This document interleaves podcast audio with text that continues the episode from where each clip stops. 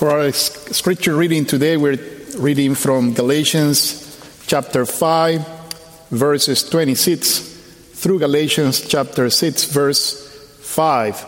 So if you have your bulletins, you will see that we only have there printed Galatians 6, 1 through 5. Then I encourage you then to look in your Bibles, the Bibles that you have in front of you, because there is one verse from chapter 5 that is included in our scripture reading and is, is important for what we will be studying today. So, Galatians 5, um, verse 26, and we'll continue through Galatians 6, verse 5. That might answer a question that you may have of why we didn't talk about this verse last week. So here is the answer because it's part of what we are reading today. This is the Word of God. Let us not become conceited, provoking one another, envying one another. Brothers, if anyone is caught in any transgression, you who are spiritual should restore him in a spirit of gentleness. Keep watch of yourself on yourself, lest you too be tempted. Bear one another's burden, and so fulfill the law of Christ. For if anyone thinks he is something when he is nothing, he deceives himself.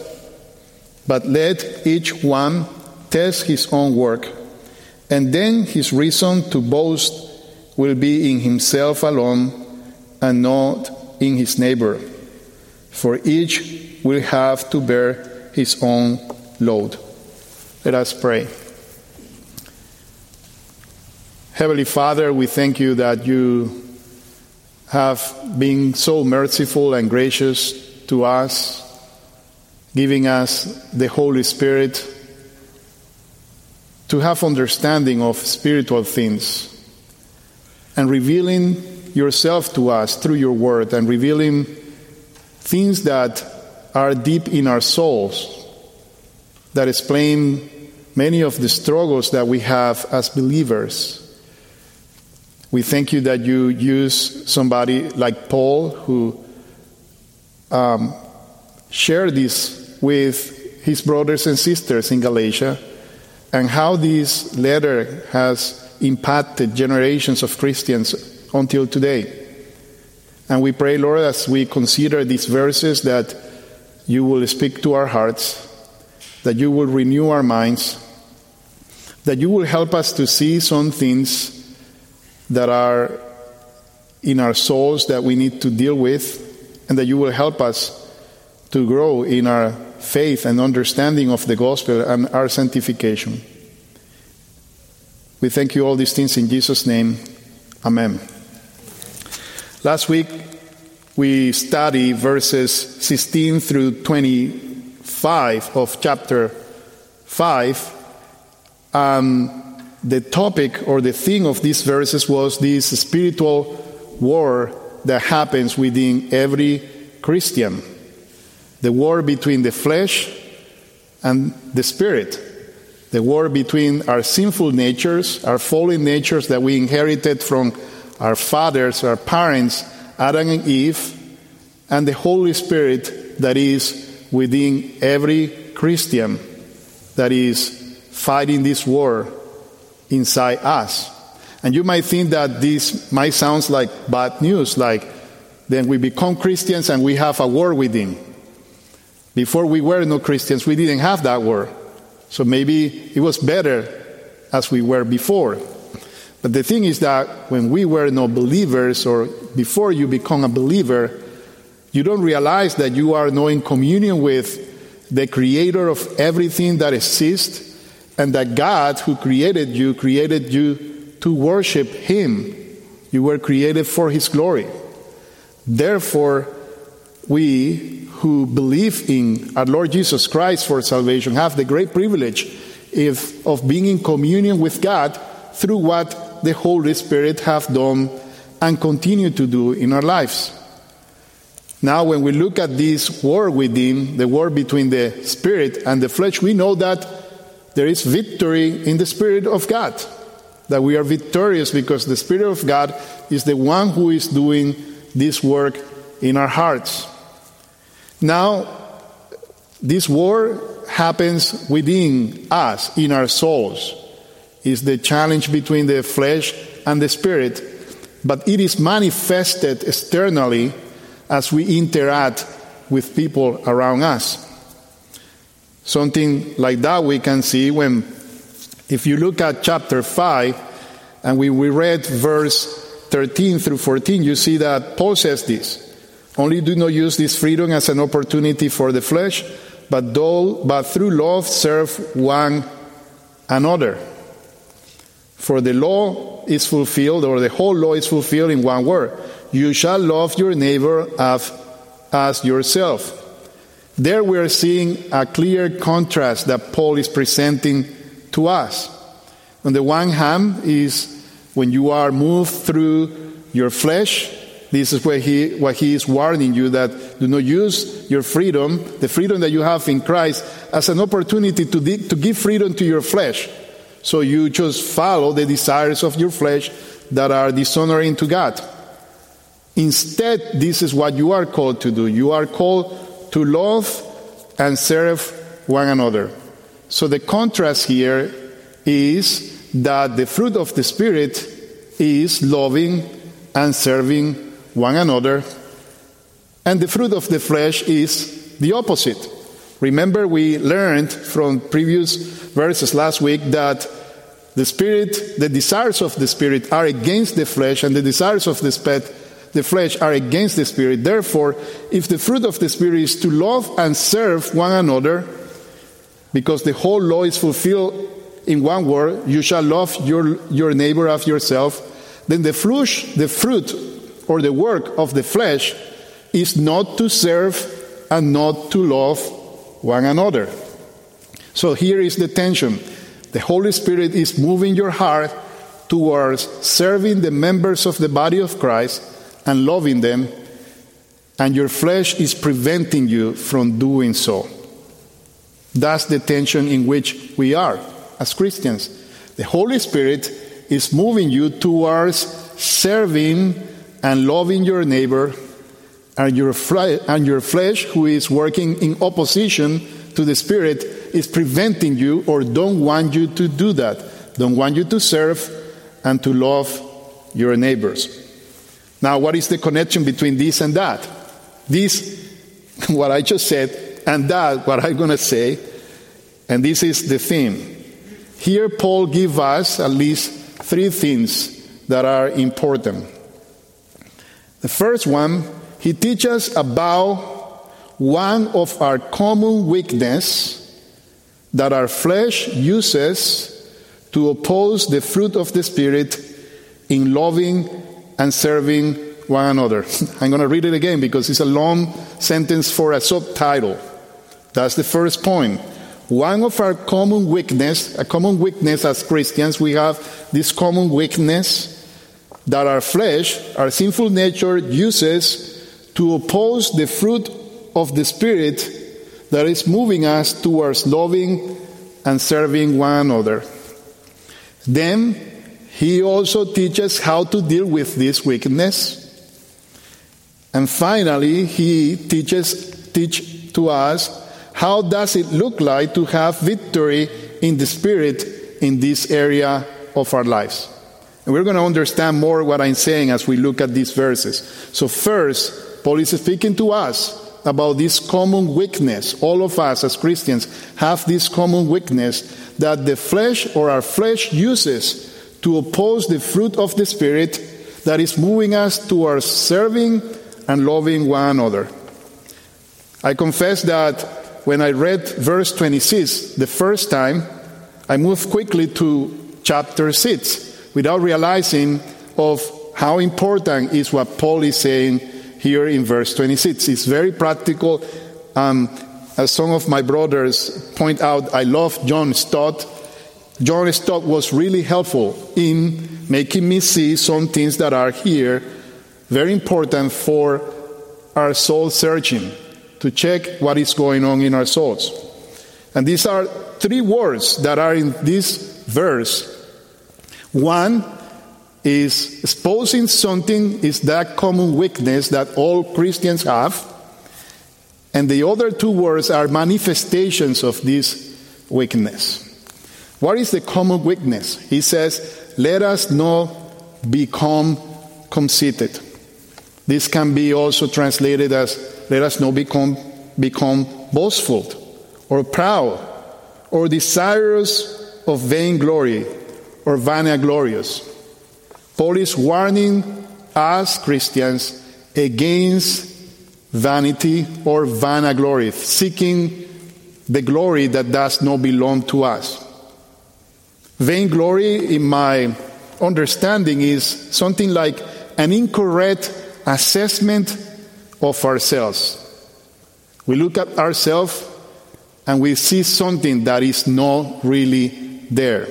We believe that we are something that we are not. In fact, this is basically the ancient temptation. Genesis 3 5.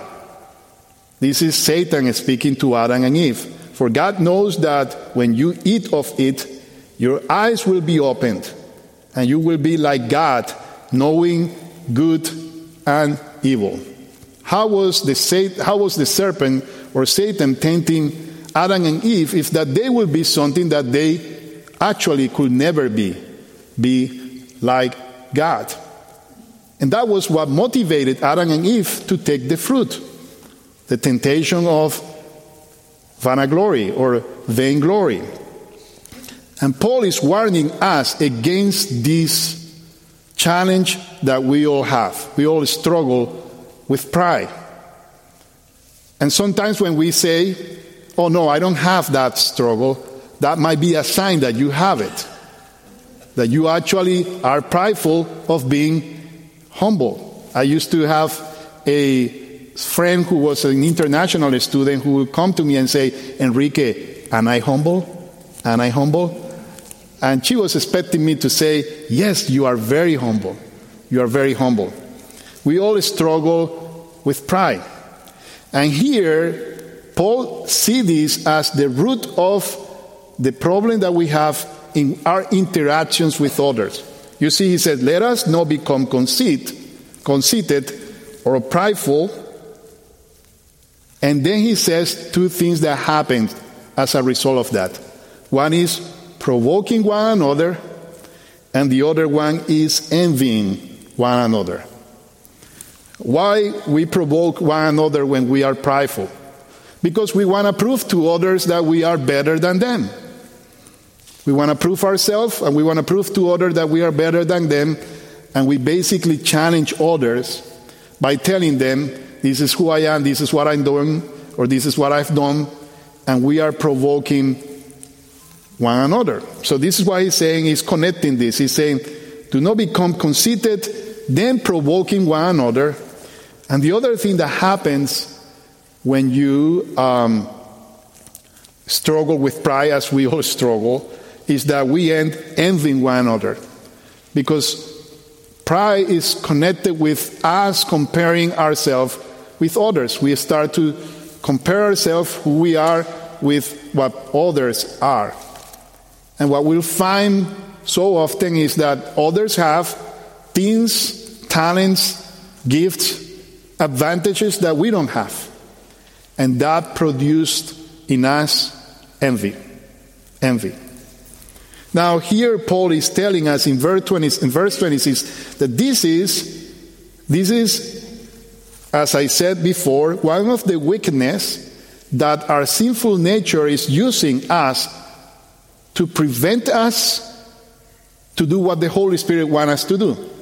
The Holy Spirit wants us to serve and love one another. But our pride that move us to provoke one another distance us from others. That move us to envy others distance us from others. And what we end doing is not serving and not loving our neighbors. Then Paul teaches to us here how we deal with this weakness. And you find this in verses 3 and 4. You're going to see that I'm going to be jumping in these verses and I'm going to read them in order, but you will see uh, sense on what we are reading as we do it. So, verse 3 says this For if anyone think he is something when he is nothing, he deceives himself. For if anyone thinks he is something when he is nothing, he deceives himself.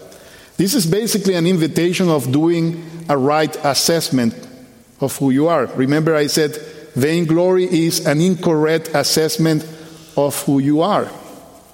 So if you think that you are something when you are nothing, you deceive yourself.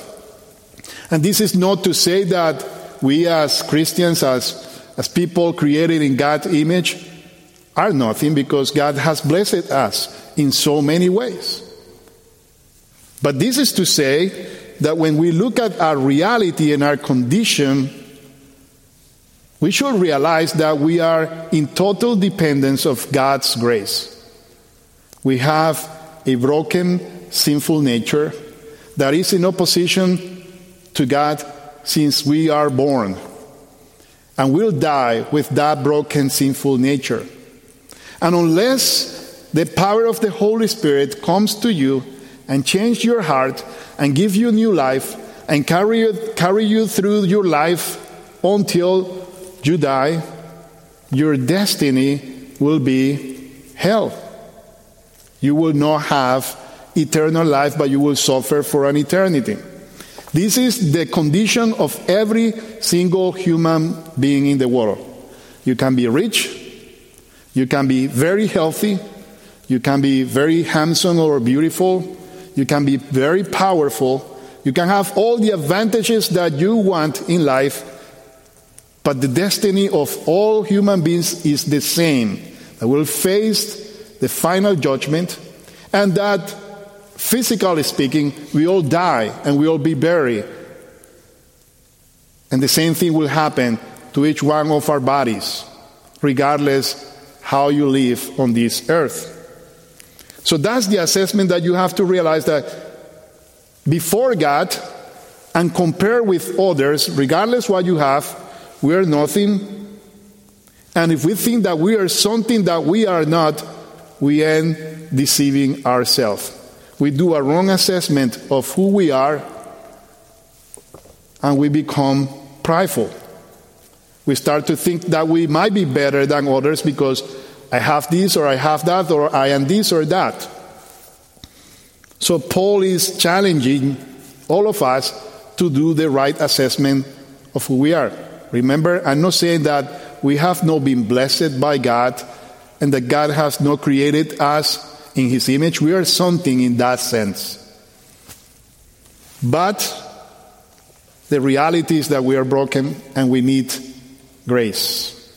In fact, as we serve, we continue to be instruments of God in great need of His grace every single day of our lives. Then verse 4 says, But let each of each one of test so but let each one test his own work, and then his reason to boast will be in himself alone and knowing his neighbor.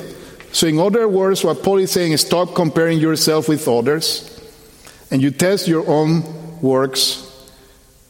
And the conclusion for every single believer should be the same that we can boast in only in one thing, and this is in Jesus Christ alone. There is only one thing that we can boast about, and that's that Jesus loved us, that Jesus gave his life for us, and that he is the Savior Therefore, when we are boasting in Jesus, we are not boasting about us being chosen by Jesus, but we are boasting about Jesus. We're giving Jesus all glory and honor, who is the only one who deserves it. So you see, Paul here in verses 3 and 4 is addressing the problem that he's talking to you about in verse 26. Let us not become conceited, provoking one another and envying one another. Instead, do this do the right assessment of yourself, realize that you are as needed as needy of grace as anyone else, and therefore all glory be to God. Now, how does it look like to have the victory of the Spirit in this area of our life? Meaning, this area of our life is in terms of loving and serving one another. You will see the clear connection between um, verse um, 13 and verse 2 when you look at what he says here. Verse 13 of chapter 5 says, For we were for you were called to freedom, brothers. Only do not use your freedom as an opportunity for the flesh, but through love serve one another. For the whole law is fulfilled in one word you shall love your neighbor as yourself. Now, verse 2 gives you a principle for all Christians as well, which is in a sense saying something very similar to what he says in verses 13 and 14. He says, Bear one another's burdens and so fulfill the law of Christ. Do you see the similarities of these two concepts? First, in verse 13, Paul tells you that you need to through love serve one another. And in verse 2 he says, bear one another's burden, which is basically the same. Serve is bearing one another's burden, is looking at the need of those that are around you and bearing their burdens, walking alongside them and helping them out with their burdens. And one thing happens when you do that First, in verse 14, say, You shall love your neighbor as yourself. The whole law is fulfilling that word. Here in verse 2, Paul says, So fulfill the law of Christ. So, this is the call for every believer, but at the same time, is a fruit of the work of the Holy Spirit in your life. Remember, the Holy Spirit or the desires of the Holy Spirit are against the flesh and the flesh against the Spirit, the Spirit wants you to bear the burdens of your brothers and sisters in Christ. But your flesh is against that. Then let's look at what he says in verse 1. Verse 1 is basically one example. Paul is giving you one example of how you bear the burdens of your brothers and sisters. Now, when Paul is referring to burdening one another's burdens, he's referring to all kind of burdens. Physical, spiritual, emotional. In other words, be there for your brother and sister when he needs you and help him in his time of need to carry on with his burden. But verse 1 speaks about one specific burden and this is related to your or to our holiness. He says, "Brother, if anyone is caught in any, in any transgression, you who are spiritual should restore him in a spirit of gentleness." This is a way in which we bear the burdens of some of our brothers and sisters. When they are caught in any transgression means when they fall in any temptation and fall in any sin. What should be our response? Rather than being conceited, provoking one another, and envious, being judgmental, is to restore him in a spirit of gentleness. This word restore in Greek is to put in order or restore to his former former condition. It was used in that at that time as a doctor will see a patient who have a bone broken and will help him to put the bone back in place. So who are the spiritual ones? Well, we learned last week that every single believer have the Holy Spirit. So, we all should be spirituals in that sense. But at the same time, commentarians will say that a spiritual refer also to maturity spiritual maturity. And spiritual maturity doesn't refer to being more, uh, experiencing more uh, miraculous works of the Holy Spirit, but in our walk, in our daily walk, in humility dealing with one another. Here, an example of that. How are we supposed to care or restore the one who is a burden or has fallen in a transgression? says in an spirit of gentleness. If you remember the list of the fruits of the Spirit, they were love, joy, patience, peace, kindness, goodness, faithfulness, gentleness. You are moved by the Holy Spirit to, in love, care for that person who has fallen in a transgression. Now, you come to that person also in humility. Remember, let us not become conceited, prideful. He says, Keep watch on yourself, lest you too be tempted. So you are approaching that person who is in need of restoration, but you are coming to that person with a spirit of gentleness, but humility, knowing that you can be tempted in the same way they are tempted. So, brothers and sisters, what we're seeing here in front of us is Paul addressing this struggle that is within our hearts. It's the struggle between the flesh and the spirit. And the spirit is moving you towards caring, loving, and supporting your brothers and sisters, and your flesh is preventing you from doing so.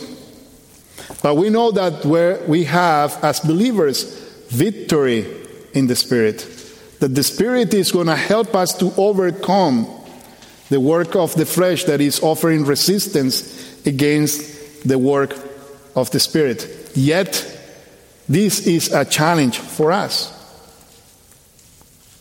It sounds like a command as well. It's the Holy Spirit working through you and in you, but at the same time, He's telling you, you have to work on it. Remember what we said before that last week when we read verse 16, Paul says, But I say, walk by the Spirit. And verse 18 says, But if you are led by the Spirit, meaning that the Holy Spirit is the one who is leading you, but we have to do the walking. And we do the walking when we walk in step with the Holy Spirit, through the guidance of the Holy Spirit, through the guidance of His Word, through the guidance of how the Holy Spirit is moving you to love and care for your neighbors. Let us pray.